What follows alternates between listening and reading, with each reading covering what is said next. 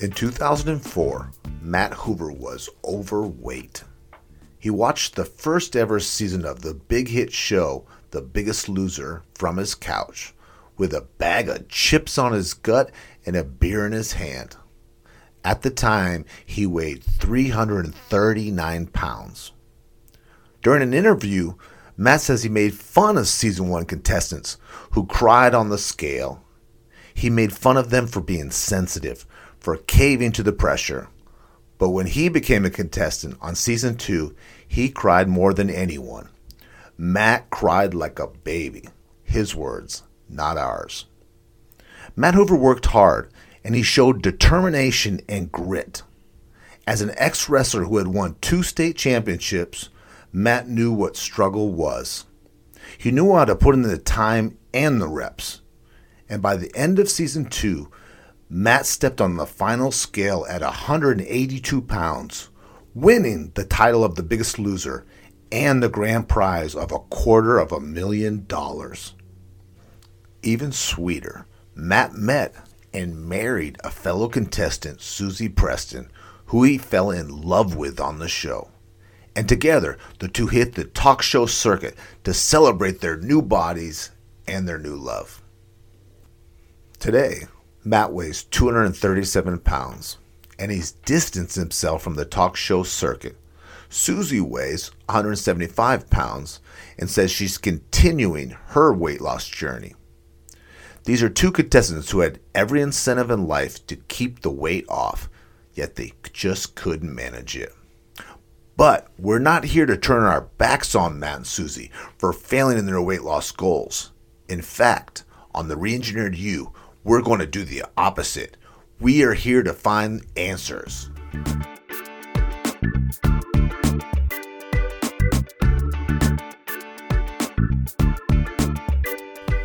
You're listening to The Reengineered You.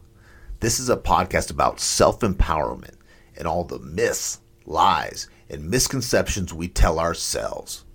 Then we use science and history to bust those myths and re engineer a better you. I'm your host, Todd Laments, the extrovert. And I'm the writer, researcher, and introvert, Joe Anthony, whose job it is to get through the outer layer of no daw on the internet and get to the juicy facts. So, what can we learn from Suzy and Matt Hoover? Today, we're looking at a study that came out after our power couple won their season. In fact, the study we're looking at comes from season 8 and the National Institute of Health and we're hoping to answer some of your biggest questions in weight loss and dispel a few bloated myths about weight loss that we just can't seem to shed. Myth 1 Weight loss is just a simple equation burn more calories than you put into your body. Simple, right? So, what's the big fat deal, America? Myth 2 If fat people won't get into shape for their own sake, then it's perfectly okay to call them out for their eating habits, right? Myth 3. After you've died the weight off, the rest is just maintaining a steady calorie intake, correct? So when Matt Suzy gained their weight back, it just proved they didn't have the willpower in the first place. At least these are the misconceptions our 90 pound grandparents shame us with during Thanksgiving dinner, and we are going to bust them.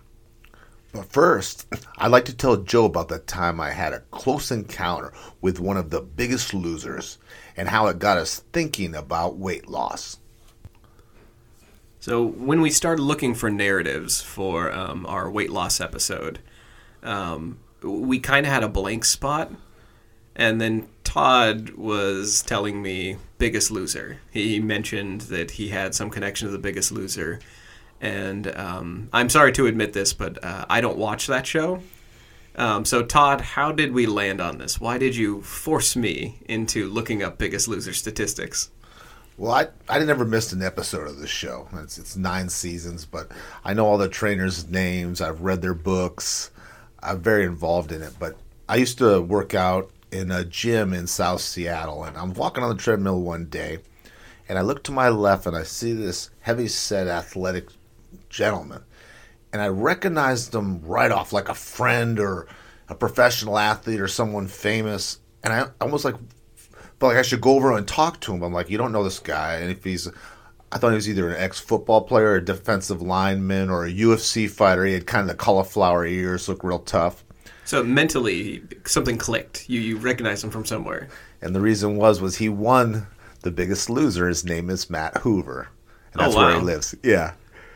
So we, were- this was not like a celebrity gym or something you had attended. You weren't expecting this. This was just the 25 $25 McDonald's gym, LA Fitness. Okay.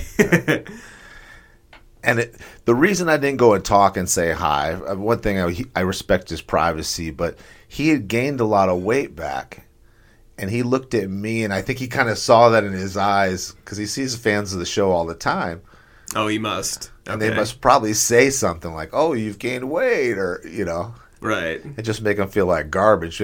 But you don't know what to say because you know you're both thinking it. Right. For I, I guess for most celebrities, it's oh, I recognize you from this one thing. But if the one thing you're recognized for is accomplishing something that you no longer hold, that's that's got to be kind of crushing. So, of the reality shows to watch, what what in particular about Biggest Loser strikes you? What what do you like about this? First things I love all things self help. I love biographies about rags to riches. I'm a huge gym rat.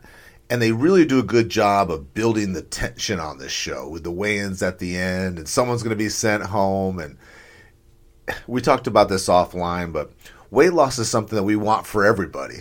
Right. We're never jealous of that. We're just happy for them. Yeah, it's it's one of the very few things where if somebody accomplishes it, even if it's somebody you dislike or hate or, or love, or it doesn't matter how you feel about somebody, if you see somebody accomplish that, you cheer. the real beauty to me of this show is their confidence spike. And then you see these shows, and it's not uncommon the shows for people to lose over 100 pounds, 200 pounds, a whole person they lose in weight. Right. So you can think, well, what could I do in my life if I use that kind of willpower, got in the right environment? Right. They're doing apparently like what we'll get to in our subject today in our, our research, the toughest thing you can do, basically. You see these contestants come in, Joe, and they are below zero. They're broken people. And you see their confidence rise, and it's really a beautiful thing. Um, you see their very unhealthy relationship with food change to healthy, and it's, it's, it's, it's a lot of fun to watch. Well, that's awesome. Well, that's that's our subject today. Then we're we're gonna get into the Biggest Loser, something I have never seen, something you have seen a lot, and we're gonna break down the the science that came out of the show. Now, another thing on this show is, is the people are very vulnerable. They get up on scales and strip down to swimsuits, which has got to be hard when you're morbidly obese to be that vulnerable and show yourself not just to your partner or the doctor, but to the whole world. Yeah, shockingly vulnerable. If if I'm on the scale, it's it's just you know me in front of a mirror. I can't imagine having all of America looking at me. I think you would like this show, and there's some really good science. And one thing that I think you would, would resonate with you is they have this test they do on this show where they take a 40 year old and they do their blood work and do ch- ch- check them all the way out, and then the doctor gives them because of their overeating, because of their unhealthy lifestyle, what their true age is, not their birth date. And it isn't uncommon for people who are obese that are 42, but on the inside they're really 65. Wow, so that's they're they're looking at like their their blood panel, their lipids, their their cholesterol, things like that. and from large masses of fat can push your organs around, so it's very bad for your, for your overall health. Okay. And a, a very wise friend of mine said to me once, and he said, "You don't see any 300 pound 80 year olds, do you?" Right. it's a pretty good point. Now, Joe, you've had uh, some weight loss. Tell me about your your your, your story. Sure. Um, it, it, it's mostly been the last uh, year and a half. Um, I I was. I won't say exactly how much. I've, I've lost about 80 pounds so far. And Holy moly! Yeah, um, pretty much all of it was just um, uh, I, I drank a lot of beer, and um, of course I, I ate badly. Um, but in the, the past year and a half or so, I've I've we're gonna get into the science, so I'm not gonna like talk too much about that. But yeah, I, I have done uh, um, a little bit of weight loss, but I went really slowly. That's something I'm gonna stress throughout this episode. Is um, I did not diet, quote unquote. And you've kept it off.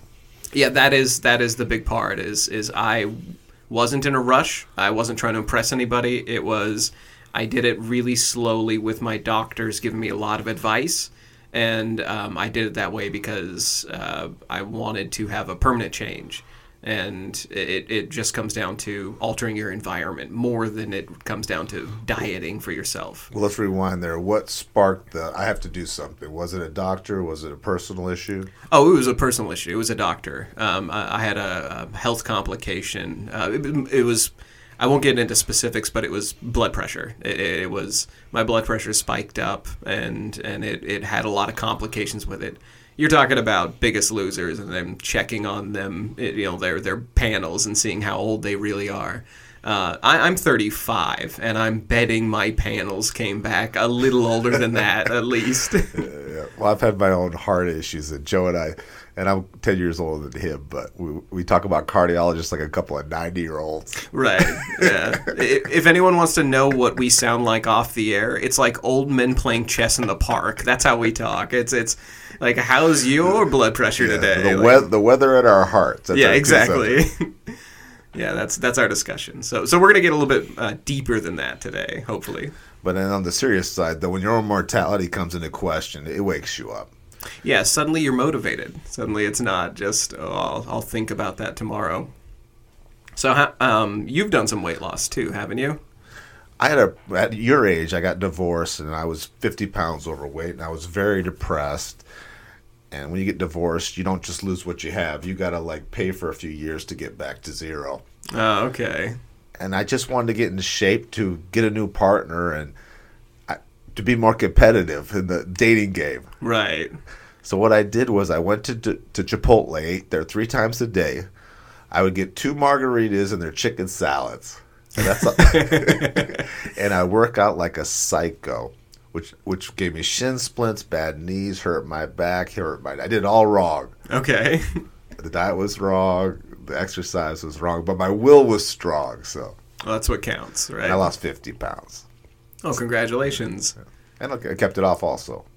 And something we learned from the rejection episode is is the um, online 80% of women are competing for the top 20% of men. So I bet you really had to put in time at the gym to get into that 20%. You gotta get the sexy bodies and Right. that's what. Okay, so uh, we're going to get into the, the science of it. We've teased that enough. Um, so we're going to talk about why the American Journal of Public Health declared that obesity is incurable. Um, and, and I really want to start with a um, a little bit of a, a, a caveat or a warning here for our episode. A lot of this is going to sound like we're saying weight loss permanently is is hopeless. That real significant change is you know, maybe not difficult. Uh, I mean, like some of this study makes it sound like it's darn near impossible, but we're going to start by disabusing that. Uh, we're going to say that we're going to throw some statistics at you that sound a little scary, that may lower your resolve. Um, but keep in mind, by the end of this episode, we're going to tell you how to make significant change. Um, so so stick in with that. Don't don't just feel bad as we get to the science because we're we're there's going to be a light at the end of the tunnel. There is, and think about the people that you know. The majority, vast majority, who've had significant weight loss gains over 100 pounds, have probably all put it back on. Yes. And, and part of that isn't because of lack of will. It's not because they were broken as people. It's because as a culture, we don't look at this in the correct way. We're, we're angled wrong. We, we skew toward um, blaming the people and not how we uh, associate weight loss, how we how we look at it, how we look at you know the the process of it. Um, so we're going to definitely get into that, but there's there's absolutely hope And you have to get educated to win. that perfect the perfect way to say that you have to be educated and self-aware and i hate to say that that's the end message of every single episode we have. Um, but but yes the the answer is education and, and self-awareness. So todd um, the statistics we're pulling from come from the american journal of public health. Uh, what would you guess is the percentage of people um, who, once they become obese, come back to a healthy weight? So lose the weight to healthy and then go back to obese.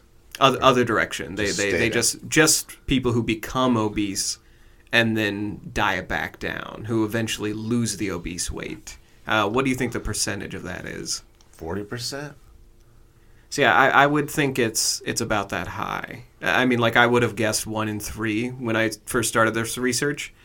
Um, I figured it was. Yeah, I mean, I've met people who have lost weight after being obese, so I thought it must have been higher. Um, but again, again from the the American Journal of Public Health, um, it's closer to about uh, um, the people who fail to return to a healthy weight and maintain it. The failure rate is about 98.3% in men and 97.8% in women. So two percent come back down. Yes, Two less out- two less than two percent 100. in men, uh, 98. about two percent in women. So ninety-eight out of hundred stay obese for their eternity of their life. Yes, once they hit obese, um, they have dips that come back into healthier weights from time to time, but they basically are are cemented into that weight. And we're absolutely going to cover why that is. But I just wanted to point out um, this is why, uh, according to the American Journal, um, obesity is now classified as incurable.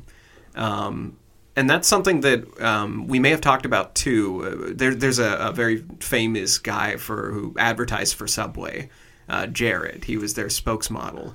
We're not going to get into his horrible crimes or, or the jail time he's doing right now. I just want to focus on one very small point. Um, Jared is a man who, once he lost the weight, the only thing he had to do in life to basically be a paid spokesman, to, to live a rich, wealthy life, Like a million dollars a year. yeah. Uh, The only thing he had to do in life was keep that weight off, and he couldn't. And he got attention from everybody cheering him around. The Yes. whole world. Absolutely. The world was on his side.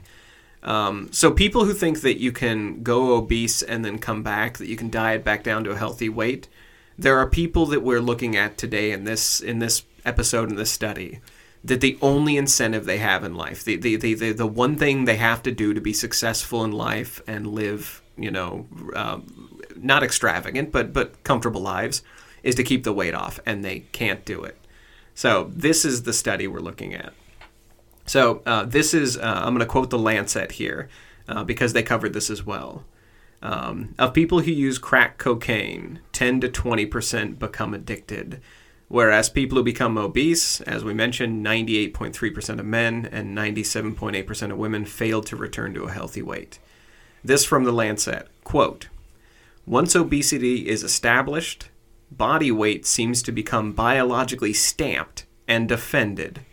Therefore, the more recommendation to avoid calorically dense foods might be no more effective for the typical patient seeking weight reduction than would be a recommendation to avoid sharp objects for someone bleeding profusely.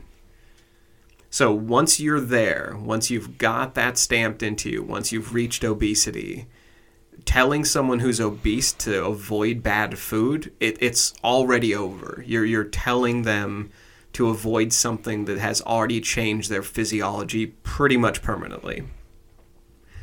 So, the reason for this, uh, it, we're going to, I, every show in the first section, I feel like we do the same thing. We're going to go to ancient man. We're going we're going to look at, you know, primitive man and why we're built this way. Um, if you can imagine yourself being starved and you're in, in you know, uh, prehistory, um, once you start starvation, y- your your body has this mechanism, um, and it it might come down to epigenetics. We haven't done an episode on epigenetics yet, um, but our genes are, are built to uh, pretty much overcome anything. That if if there's no food available to us in a part of the world we get trapped in, um, th- then our our bodies will start adapting to that. Clever and resourceful animals we are. Yes, we are. Like we're we're able to basically adapt to almost any. I mean, there are humans living in Arizona, if a place where you know you need air conditioning to go anywhere. Death. Um, so if you lose weight from from being obese and you do it quickly, most people do it quickly within a year. Um, their body perceives it's being starved. Um, this was the case for um, a Biggest Loser from season eight named Danny Cahill. Now, now this is not the same Biggest Loser we started the episode with. We're going to come back to um, uh, your your man, the, the the fellow you you met at, or saw at the gym. Um, the reason we're focusing briefly on Danny Cahill is the New York Times did a follow up study for season eight contestants. Um, and of the season eight contestants, uh, basically they, they, they looked at season eight and they said, why haven't we studied these obese people who've lost weight yet? This is a perfect opportunity for science to figure out how obesity works. Um, one of the biggest losers on season eight that they studied, this from the New York Times, uh, was a man named Danny Cahill. At the end of the season, uh, he won. He won the big prize. He was uh, weighed in at 191, down from 430. So, so he lost uh, about 260 pounds. He, he lost the most of any Biggest Loser in Biggest Loser history. Like a twin brother. Right. Yeah. He he he basically lost another him. That's awesome. I mean. Yeah, the work and the the amount of willpower that must have taken. I haven't watched the season, but but it's an incredible amount. Um, now he's back up to 295. Um, he's he's back to being very large, and he's restricted to eating a diet uh, 800 calories less than a normal human male. Now, I want to put that into perspective. So, when we talk about the human, uh, the the body's ability to adapt to new environments, um, Danny Cahill eats 1,700 calories just to maintain his weight. A normal human man eats 2,500.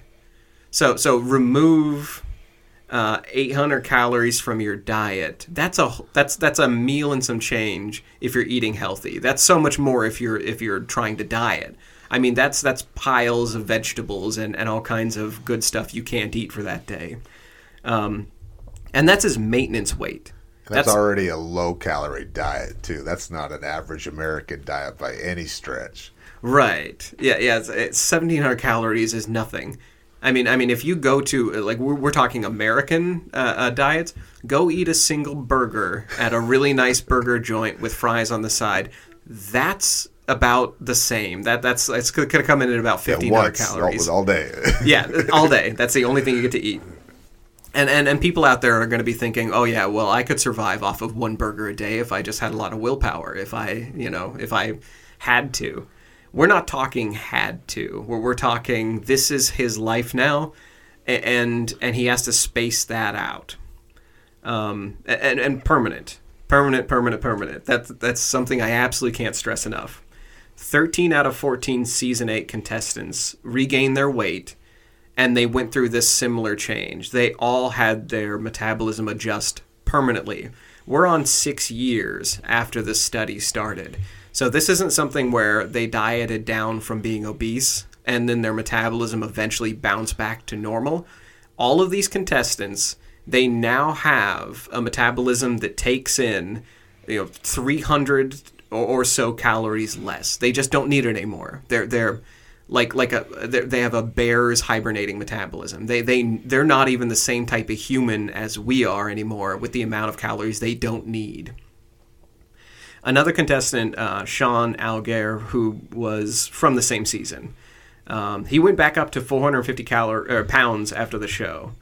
And he said, after he realized how fewer calories he burns per day, uh, he said, quote, it's kind of like hearing you have a life sentence.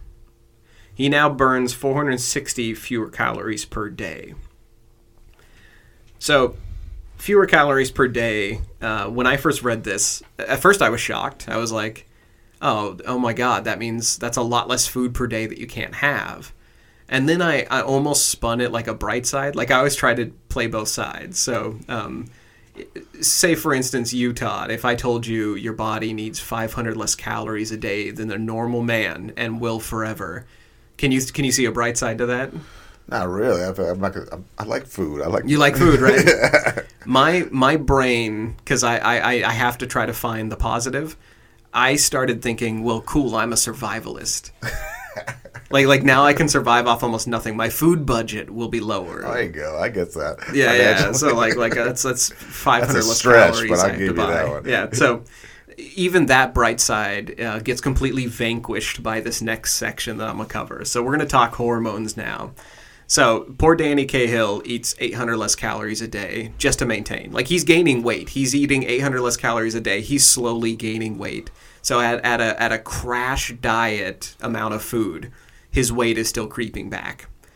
Um, now here's the kicker: your metabolism will permanently change if you diet as fast as the Biggest Loser's diet. However, uh, permanent low leptin levels after the show alter their hormones as well. So, uh, uh, leptin is a hormone that's released from fat cells. Uh, what this hormone does is it tells your brain when you have enough energy stored up in your fat. Um, so, like like your your body fat, like whatever your fat content is right now. Um, if you have a lot of fat stored up, uh, leptin will signal the brain and say, "We're good. We don't need any more. We're we're, we're you know not just full. It's a it's a it's a more of like a low level background hormone that tells your body we have enough for the winter. We're, we're, we've got enough fat. Um, when you gain weight, you, you basically gain fat cells. You create cells that never leave. Because when you diet, those fat cells don't disappear. Like you don't quote unquote burn fat. That's stupid. What it actually does is it shrinks these cells down. So you create fat cells by getting fat and then they stay there and continue signaling your brain after you lose weight because they've shrunk down and now they're hungry. Now they think you don't have enough fat to last the winter. And so when you're dieting and they shrink, they still signal for that hunger. And they took uh, people from uh, season eight and they checked their leptin levels. And they found out that um, those clusters of hormones uh, they're still signaling, and they're signaling throughout the show that they are starving, that they're they're dying of starvation. Um, they return to about half of what they once were once they reach a healthy level and once they sort of quote unquote normalize after the show. So like they went home, they spent years trying to get their metabolism back. Their metabolism never returned to normal. Their leptin levels only came up to about half, which means they're still starving. Their bodies interpret this as dying. Well, and, and the, the, the, fat cell is shrinking, not going away. I had a friend who was in Hollywood, and he said most of the lipo is done by the men. All the men who have these six pack stomachs, they get lipo because of what you just said. It oh, doesn't yeah? go away. So they yeah. have to take those out of their body. I, I had somebody, um, while I was doing research, um, I talked to uh, friends of family and family members who are heavy uh, and one of them is about to go get surgery uh, uh, to to get excess skin and fat cells removed. And she asked, she's like, "Won't this take care of it? Won't, won't removing the fat cells help?" And I, I said, "Yes." But the problem that I found in these studies uh, is that a lot of the signaling cells are actually organ fat, so you can't really remove that. No. So that that's that's um, yet another dark spot on this study that I'm I'm revealing is they're mixed with the good stuff, the stuff we need. Yeah, yeah. The the awareness comes with a, a dose of there's a lot of bad news here. So I'm going to quote now from uh, Dr. Joseph Proietto from the University of Melbourne. What was surprising was a coordinated effect it is, uh, Proietto said. The body puts multiple mechanisms in place to get you back to your weight. The only way to maintain weight loss is to be hungry all the time. We desperately need agents that will suppress hunger and that are safe with long term use. Your hormones think they're saving us. Your hormones think they're saving us. Um, and it's not just leptin. There's about four or five hormones that I could read about. Um, I, I, didn't get into the the other ones. I, I, really focused on leptin because the articles do. That's the one most of them look at. But yes, just imagine that throughout your day, different hormones signal different types of hunger and instead of having them signal different types of hunger at other times, they just all go off at once every time you open up a, a bit of food. And how devastating is this for the 400 year old who's sitting next to the 150 year old uh, pound? Yeah, 150 yeah. pound. 400 pound, 150 pound. Right, right. And that person's eating five times as much as them. They're literally starving themselves. They're gaining weight.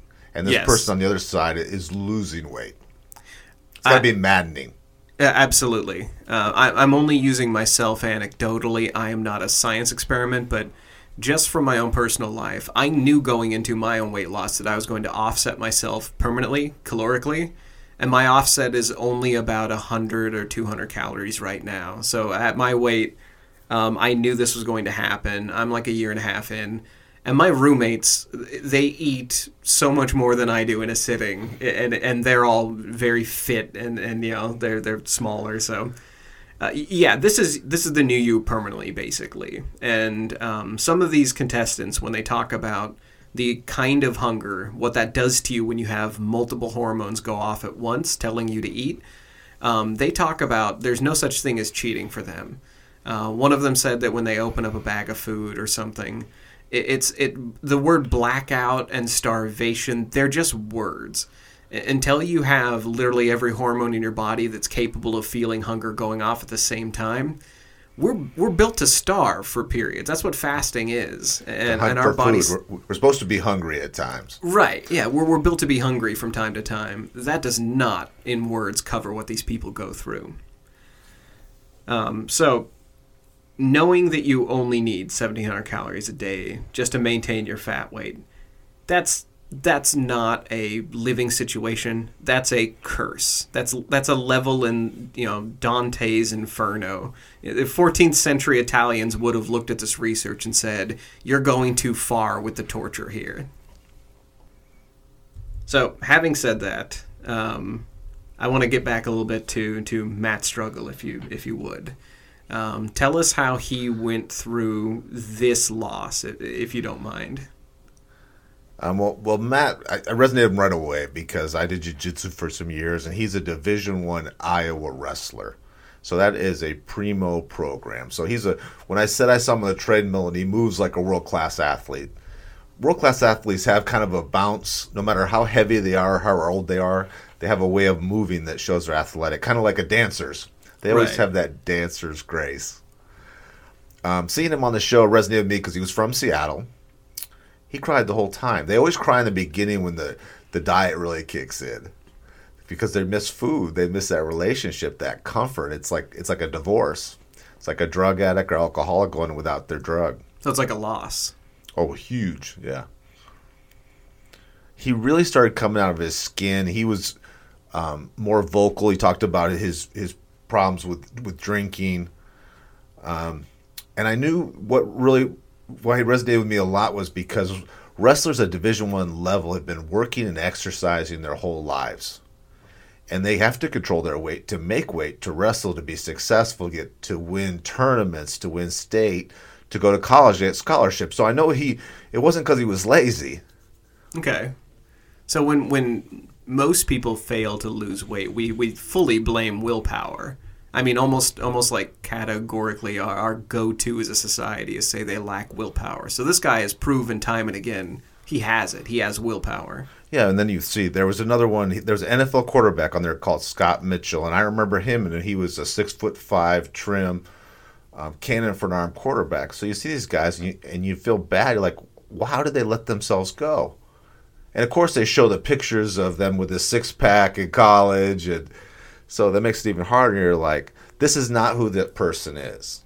We want them to turn back to the old self, the successful, younger, healthier self. Right. And we'll hold it against them if they can't turn it back. Uncomfortable for me about seeing them, and I, you know me, I'm an extrovert. I go talk to anybody. I have mm. no, and I wanted to tell him what a big fan I was, how impressed I was by him, but inside you felt like you should ask, "What happened? Are you okay?"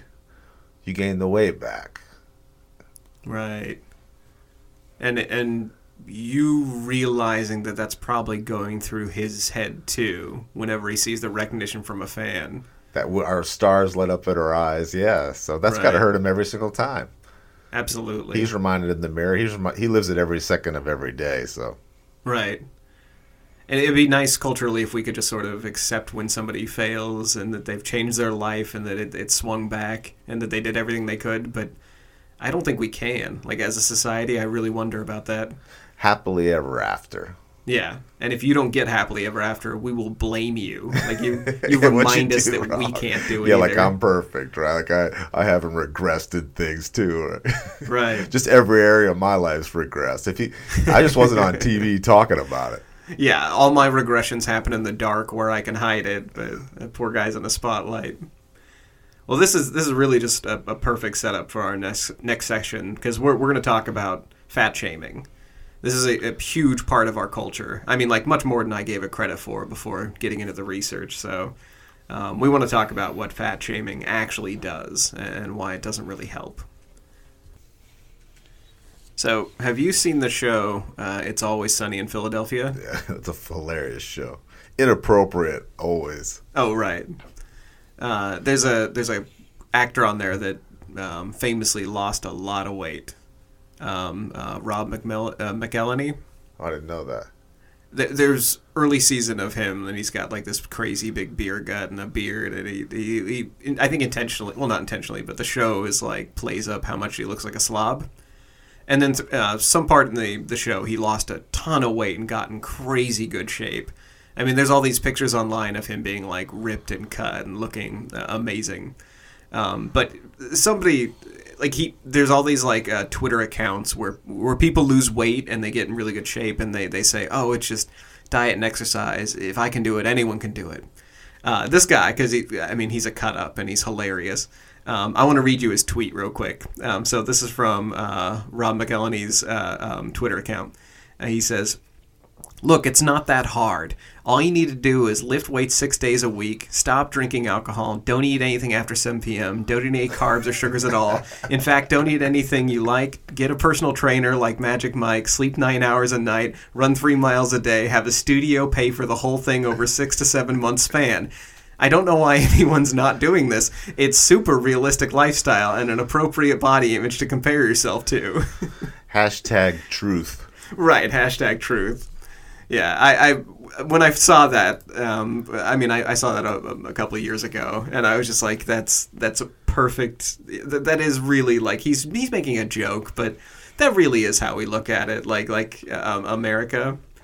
Um, there was there was a period of time where um, Michelle Obama had a a uh, campaign going. She started a campaign to uh, limit the advertising of fast foods, A- and it was to sort of uh, to to get them to stop advertising to kids and, and to get you know people to. She was take, tackling obesity, like she was trying to solve obesity. Um, and supposedly, uh, um, uh, fast food chains started paying into their campaign coffers, and her message switched uh, very quickly from uh, you know food uh, and food limiting and advertising limiting, and it, it 180'd it. It switched to exercise, focus on exercise. and I remember uh, reading a, a um, researcher come out publicly, and he was like yeah, do you know you would have to bicycle seven hours a day to get rid of like a McDonald's uh, a McDonald's meal and like a two liter of Coke or something like that? So our focus, um, uh, we're talking fat shaming for this section and how it works and what it really does to somebody. Um, really, when you look at it, you're not going to win by exercising your way out of uh, out of obesity. It really comes down to um, uh, diet control environment and long-term planning and like we said before self-awareness um, todd you said you, you basically worked out like a, a, crazy person and gave yourself injuries right But I had a at the time I had an income that allowed me a lot of massages, right kind of food. I had a lot, and that's what we talked about a lot about the Biggest Losers. You're in an environment that's not real life realistic. they quite literally strand them on a ranch with trainers and they do and have the best doctors in the world. Um, someone, unless you were LeBron James or you know a professional athlete, Tom Brady could afford that. Right. Um, uh, my weight loss is nothing compared to these biggest losers. And, and still, I have. I'm living in an affluent area. I've got doctors. I mentioned up top that I was I was seeing doctors. Uh, I've got uh, no dependents. I'll, I'll state that. I, I, I my income is my own resource. So, um, the, the so we're going to go through these real quick. We're going to go down the, the factors for obesity, which statistically mean you're you're more likely to be obese if you have these things in your life. Um, so before we start shaming people, we're first going to look at what has to go right for you to consider meaningful weight loss over a long time. So factors for obesity include poverty.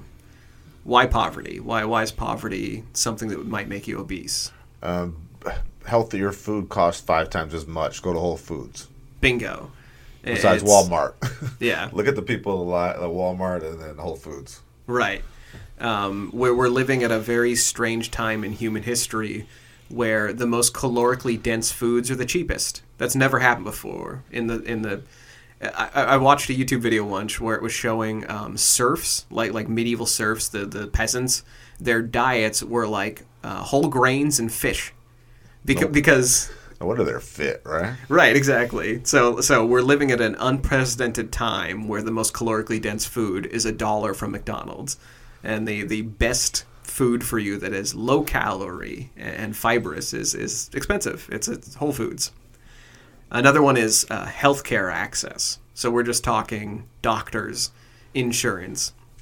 We're, we're, we're broadcasting in the middle of a COVID epidemic where so many people are lacking health insurance.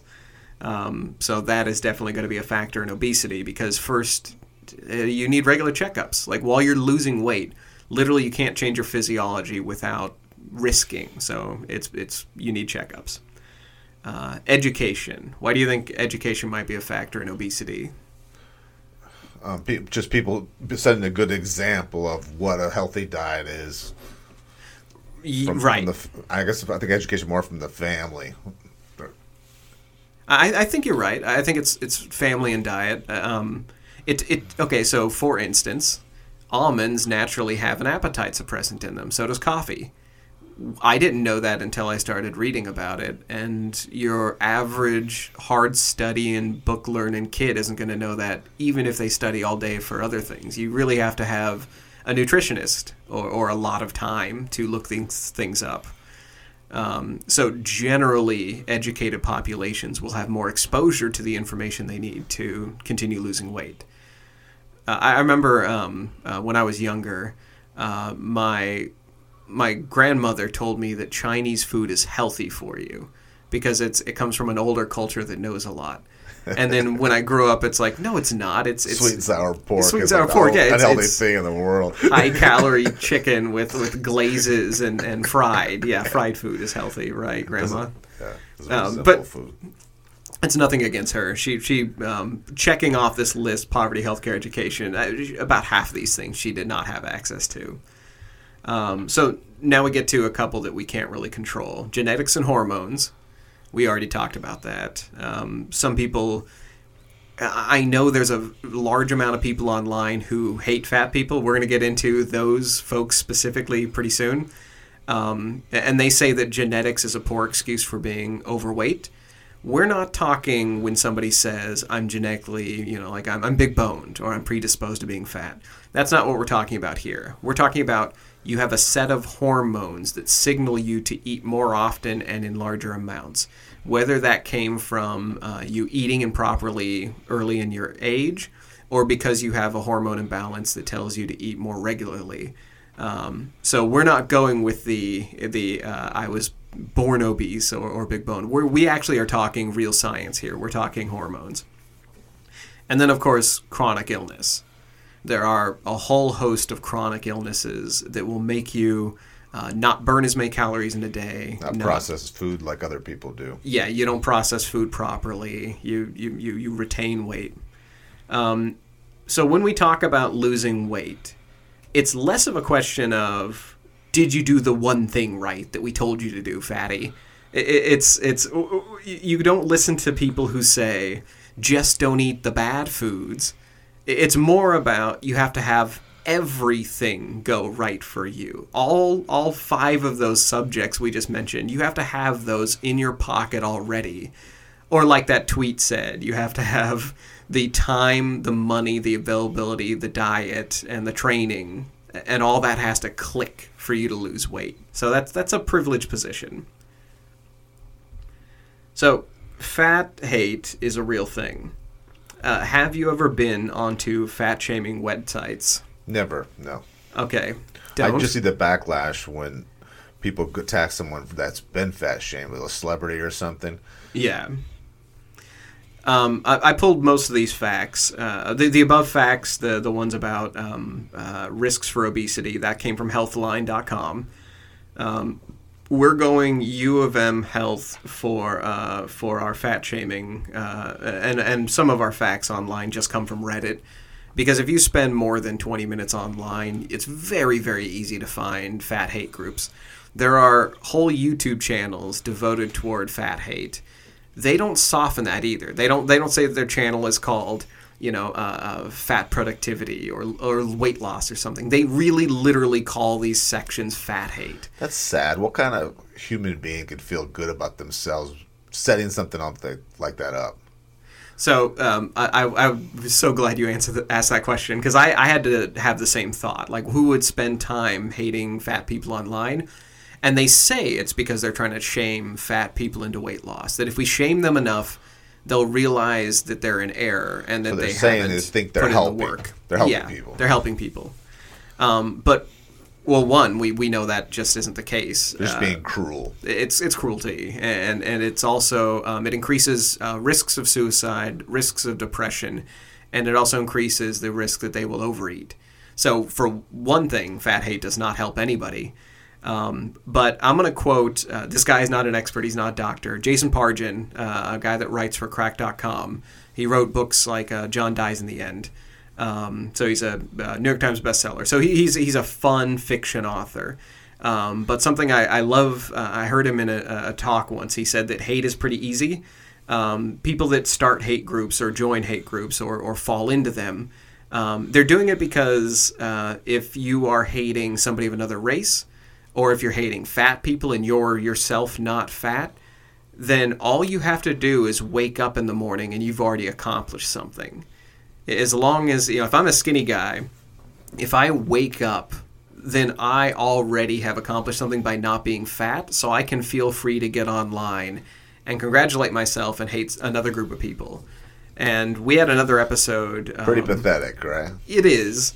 There, there's also something called outrage addiction, um, where where it feels good. Wired has a great article about this. It, it feels good, and it actually hits you know uh, dopamine and a couple other hormones to feel outraged, but to feel morally outraged. If you're in the moral right, it feels really good to to be mad at somebody. Um, so that's really what, what fat hatred is doing. It, people feel morally justified because they think they're helping you in some way, and they feel good about doing it because it, it means that they did something right in their life by not being fat.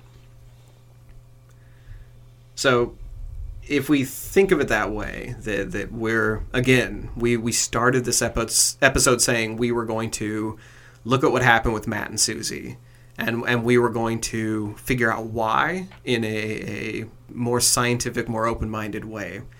Um, so tell us about when things were going great for Matt, because it, it feels to me like where we are at so far. He's gone on the Biggest Loser. He lost the weight. He cried a lot, which I enjoy. That I think that's I think that's I, I think it's good that he was emotionally in touch. Uh, where was his peak? Well, let's recap here with Matt. So he not only does he win this show, he's on national TV. He looks like a supermodel. The guy's slimmed down. He looks great. He meets the woman of his life. He's getting married, and he gets two hundred fifty thousand dollars. so I don't That's know. that's like the end of the That's about Karate as good as it Kid. Like here's here's the love of your life. Here's a trophy. Here's some money. So now he's on tour with her. Um, they're going around. They're promoting the show. They're promoting themselves. Um, he proposes to her in New York City on a daytime talk show, in um, right down in Manhattan. Everyone's cheering on the streets. She, of course, says yes. Um, doing some study research for the show, I looked a lot of interviews with Suzy, and she had something funny. That they're getting married. They're planning the wedding she is very insecure about the excess skin. To the point that she says this, I found this very interesting. She was more insecure with this extra skin than she ever was being so obese. Oh, so what? Um, to to clarify, what's the extra skin come from? From all, so much weight loss that's been covered around those extra pounds, now that that's gone, the skin just sags. So it's not very flattering.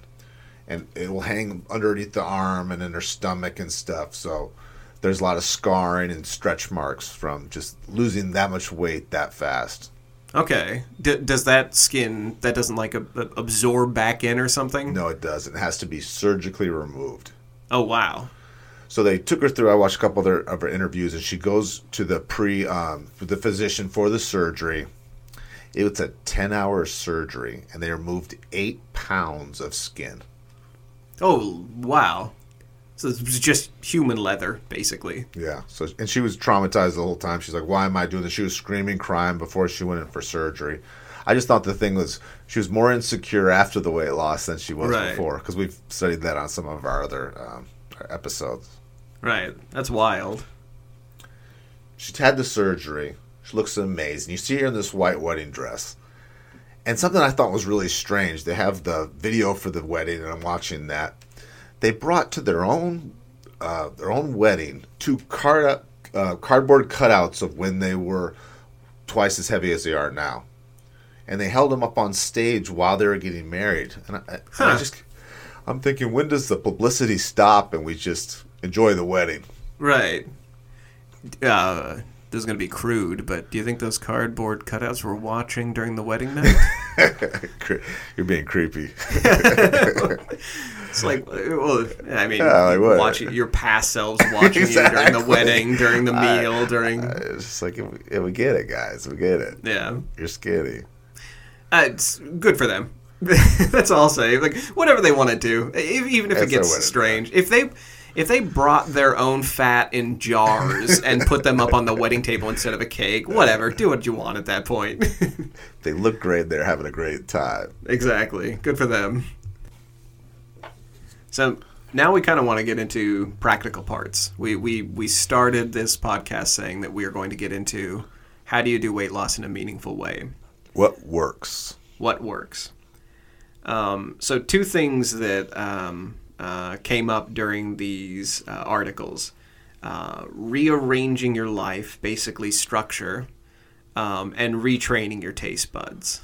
Uh, we're talking like eating times and schedules, intermittent fasting, um, recognizing that you won't be, you won't have a normal human metabolism anymore if you lose weight too quick, too much.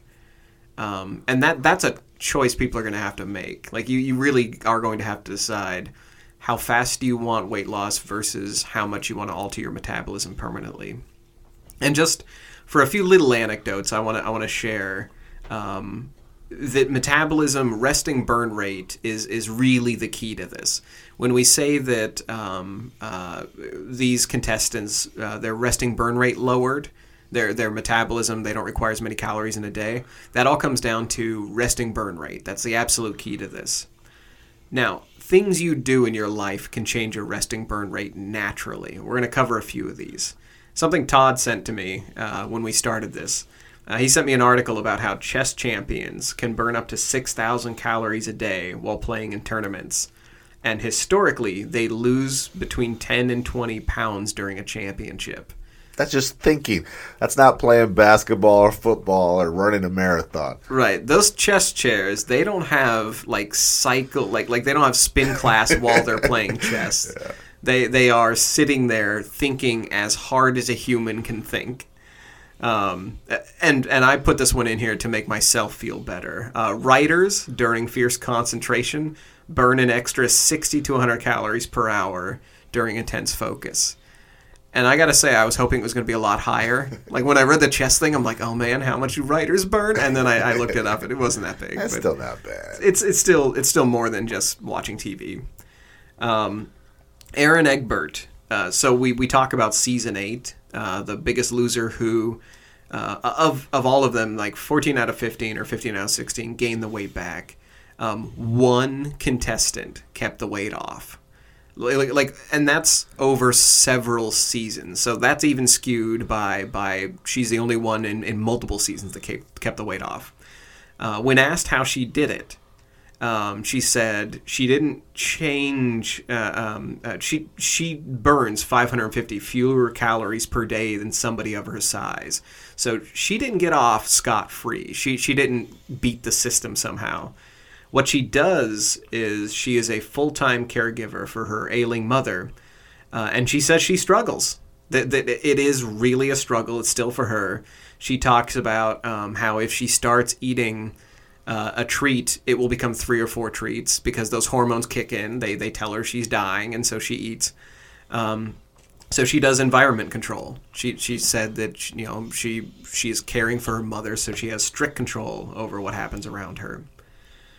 Um, resting burn rate we've talked about is key. Uh, 65 to 80 percent of the calories burned are at metabolic base. So I'm gonna I'm gonna say that again. 65 to 80 percent of the calories you burn are that resting rate. The, the bulk of your daily calories burned are when you are just idling like a car. Uh, only about 10 to 30 percent is burned during exercise. So it isn't when you're walking on the stairmaster at the gym or this. A good majority of it is you're steady during the day. That's your steady rate, yeah. So Todd, when you were um, when you were going to the gym real heavy, how many hours a day were you going? Hour and a half. Hour and a half. And it, it probably felt like you were burning a lot more than 30% of your day in that, or 10 to 30, right? Absolutely. The sweat was flying. It says how many calories you burned and Right. no pain, no gain. And Yeah, it, it feels like 95% of your calories burned are during sweat and, and during heavy work. And you think that you're burning off all that stuff, you, that crap you ate. You do. I, I used to, I, when I was going to the gym, I would be on um, a, a treadmill or something, and it would show the calorie burn, and I'd nudge my friends and be like, "I just ran a burger away." um, but it really is closer to. I mean, I mean, even if, even if you're peaking out, if you're really burning heavy and you're going multiple hours a day, you're still only really getting up to about thirty percent of your burn rate at a very high amount. But for most people, it's it's eighty percent of your calories are, are burned at metabolic base um, resting burn rate, and that's why um, it's that, that's why all of these biggest losers who gain the weight back, it's their resting rate that changed, and that's that's the curse part I, we've talked about. So, we also talked briefly about appetite suppressing foods. So um, again, I'm going to ask you, Todd, uh, what did you change in your environment and, and in your sort of like self control, like your your immediate environment? How did you lose and keep the weight off? I, I did a really practical approach by hanging out with people that I wanted to look like, who were my age and my size, Okay, a similar type. And so I would eat what they ate. I would hang around with them. I'd work. I I made them my workout partners. I made that my social circle. So that's how I created. I didn't know I was doing it, but that's what I did. Oh, okay. So not only did your environment change, your social environment changed. You're you're not sitting with people who are going to eat a giant nacho platter. You're you're hanging out with people who are going to not look at you weird when they eat carrots for a snack. and I, 50 pounds i lost that in probably a little too fast probably six months and one day i was at the gym and this uh, one of the sales counselors who sells memberships there he said oh hi mr laments. And i, I didn't understand how he, how he knew my name and how he pronounced it perfect. Mm-hmm. and i go how do you know who i am? And he goes oh, everyone knows who you are. And i said that's weird. And so i pressed him a little more. I go what are you talking about? He goes well when we sign people up for new memberships we show them a picture when you signed up here when you were heavier, and then we point you out in the gym. Oh, and I was surprised. So I was part of their sales process. Like, hey, if you work out here, you're gonna lose. You look You like look this like to this. Uh, not like him, but a letter U. yeah.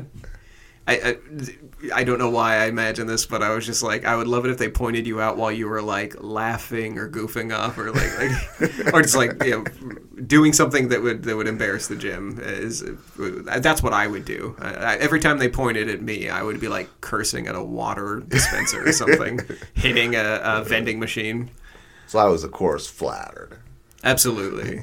That, that's awesome. Um, so environmental changes are, are very important. Um, investigate your food. That's I can't stress that enough. For me personally, that made the biggest changes for me. Education, self-education. Um, turn every label around. Look at everything you eat, and then look up online to see if there are better versions of it. Um, I mean, literally for everything, like like the basest, smallest, granular thing you can find in your kitchen. Find out if there's a better version of it. Um, uh, natural appetite suppressants are good. Almonds, water, yogurt, avocados, eggs, spices, legumes. Um, just look for things that have uh, more fibrous versions of them, and and reach out to that education. We cannot. There's no podcast that will have enough time to just name everything you should be eating. Just get used to being a food investigator. I think is the best way to do it. And finally, there, there's no shame in looking into uh, surgery. If you can't keep the weight off, Um, there is, we're going to talk about their success rate really quick here, um, but bariatric surgery is uh, the one that people turn to the most. Um, actually, uh, uh, Todd was telling me about a, a more rudimentary surgery. Uh, what, what were you talking about? Well, in the 80s, it was not an uncommon surgery, and I know two people in my life um, that would have their jaw wired shut for months, and all you could do is drink liquids through a straw. 80s? Yeah, so you couldn't talk. I mean, you're it's barbaric, and people oh. used to do it because that's how they couldn't. They just couldn't do. They couldn't be disciplined. They couldn't take the temptation. Okay. Wait, I, I've, I sounded shocked when you first told me this. I thought you were talking about like the 1700s or something. I No, was like no, ancient no. history. The Okay, hair so- bands around, yeah. Did the jaw wiring work? I mean, did they did they keep it off? They look great, and then they gain it back once, Okay. it's, once it's unwired. But I just can't. You can you imagine people going to that now? Uh, well, I, I was I was about to say no, but then I was like, well, if, if I hadn't educated myself or, or started looking into things, yeah, I, I I could totally see getting desperate enough. It would hurt, but yeah, um, Whatever it takes. yeah. And that's that's that's what we're saying is is um, if for health reasons uh, you you don't have the environment control, if you've tried over and over to lose weight, it didn't work. Um, if educating yourself didn't work, I, I really do believe education and self awareness works. Um, but there's no shame in looking into uh, bariatric surgery. Uh, it so far uh, seems to have the best success rate that I could find. Success, um, uh, according to the University of Iowa, their success rate is defined as uh, 50% or more loss of excess body weight maintained for five or more years. Um, most studies uh, show that the success rates for bariatric surgery are pretty good within the first two to five years. So, your first two to five years, you lose about 50% of your body weight or up to. Um, this gets uh, less successful over time. Uh, again, like with most weight loss, um, it's temporary unless you have really good environment control and really good discipline and education. Um, after about 12 years, this drops down to about a 70% failure or quote recidivism rate. Um, but documentation also gets murky after 12 years because you have people who stop responding to um, surveys. And when people feel ashamed about their weight, if they've regained the weight, they don't want to fill out a survey saying they failed. So they're, again, studies even for something like a surgery, we, should have data on that kind of stuff. And, and it does really sort of get muddied and skewed. Um, but the the definitions for success get blurry as well. So really, when you start looking into surgery, you're going to have to define your own success. You're going to have to look at what would work for you, what would be an acceptable risk for failure, and what an acceptable amount of loss is, and and decide for yourself ultimately. Well, Joe, I got to ask you. You've lost eighty pounds. Mm-hmm. How do you feel different? Um, uh, you mentioned the the age of somebody on the inside, that their their organs and their the weight they carry, how it adjusts them. Uh, I feel like as I've lost weight and gotten smarter about exercise and smarter about sleep, uh, you, you're hearing me say a lot of things about my environment and lifestyle, not so much about weight loss and calorie control. It's because that's been the biggest factor is environment and life control. Um, and, and it feels like I've been moving back in time. Like like physically, it feels like uh, I, I have. I mean, like everybody, when you interview somebody about weight loss, they say energy. That's not the word for it. The word for it is really just your your, your body starts to react younger, and, and you start moving differently. Um, I think that's the best way to put it. Well put. And you, how, how did you feel after losing? I have. It's been a struggle. So I've had ups and downs. Okay. I think it's been so long now that I forgot how much better I feel. Oh, okay. I definitely feel and look younger than my age, Yeah.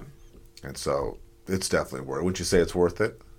Yeah, I, I, I would. I mean, uh, I'm going to give people a little bit of a peek behind the curtain. When we started researching this episode, we just had it on our, our document um, because it was it was going to be interesting, uh, but it's also we had it listed because Todd and I had both lost a little bit of weight. Um, but but we got into the research, and this turned into such a, a much better message than we anticipated. So And I think it's what happens when you do have the big loss weight. You get all these people cheering you on. And what the message is keep going, go faster, go faster. You're losing a pound a day and you think that's great. But losing a pound a month or two pounds a month is better than losing two pounds a day. I promise. absolutely, I'm, I'm really glad you said that. I forgot to mention the rate, but yeah, about two pounds a month is what you want to aim for. And you'll get there and you'll stay there. It'll be worth it. Yes, you you won't have as drastic of a cala- uh, caloric offset as as these biggest losers. Um, lose at a slow rate as doctors recommend, and and you'll be able to keep it off with environment control and and awareness. So speaking of gaining the weight back, how much did did Matt and Suzy gain back? Suzy gained back like 50 pounds, and Matt gained back a lot more. Um, they look very heavy. Not as big as they were, but still very, very heavy. Not like where they were when they won the show. Not even close. Okay. But their life seems great. They have two beautiful children together. They're still married. Most of these reality TV romances don't last more than six months. So this is not the uh, uh, the Bachelorette or something. It's it's not just they're done as soon as they're out. They actually they stuck together. They got a loving working relationship with kids. They actually started their own diet plan and and they've had some monetary success. The system's called Body Evolution. And it's called, believe it or not, how to lose weight and keep it off. Oh, that's good. I mean, they they did keep off a significant amount of what they they lost. They ballooned back up to to a portion of what they had. So that that's we'll we'll, we'll take a partial success. If we could do that all of our life, we'll be all right. Yeah, I, I think that's a very good message. As a champion wrestler, Matt knew about weight loss. And if anyone had the willpower and the monetary incentive to keep the weight off, it was Matt. So, why is obesity, recidivism, such a problem? Well, it was we discovered today, it all comes down to resting metabolism. How drastically you lose the weight and how hard your body fights to get it back. If you're obese or just a little overweight, we don't want you to walk away today feeling hopeless. You can improve your life. You can improve your health. You can make lasting change. But you have to go into it knowing that drastic weight loss is a permanent change, one that will require you to have an understanding of your body, your hormones, and your environment at home. Shame does not work. Exercise alone does not work. Calorie counting and temporary dieting does not work.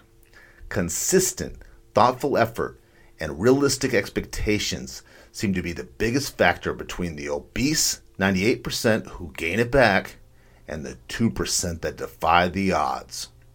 In the end, our best bet might be to wait for science to develop a true healthy appetite suppressant. But until then, we at the Reengineered You believe you can make this mindful, healthy choice every day.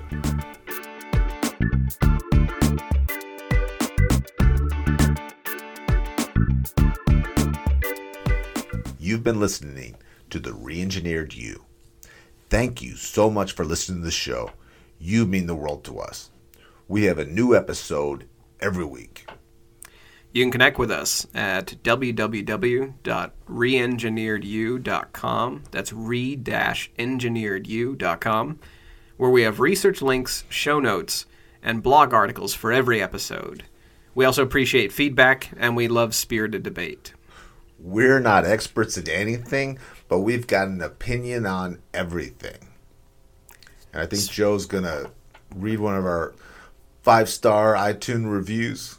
Yeah, I, I was going to say, speaking of opinions, uh, this one comes from uh, Joe Sports One. And just for the record, we like positive feedback, by the way. Oh no, I, I want to I want to get dragged. So bring it. No, we, we do we we we're gonna read the five star reviews. We will chuckle at the one star reviews, but we're not gonna read them. Uh, so this one comes from uh, Joe Sports One. Uh, he says, "Great podcast. This is such a smart and well thought out podcast. This is the type of show that can benefit so many people. I highly recommend it. Uh, thank you, Joe Sports One. Yeah, thank you, Joe Sports One. Very cool. We appreciate you. Absolutely. And if you'd like us to read your review, give us five stars. And if you want us to argue with you, give us one star. That'll be fun.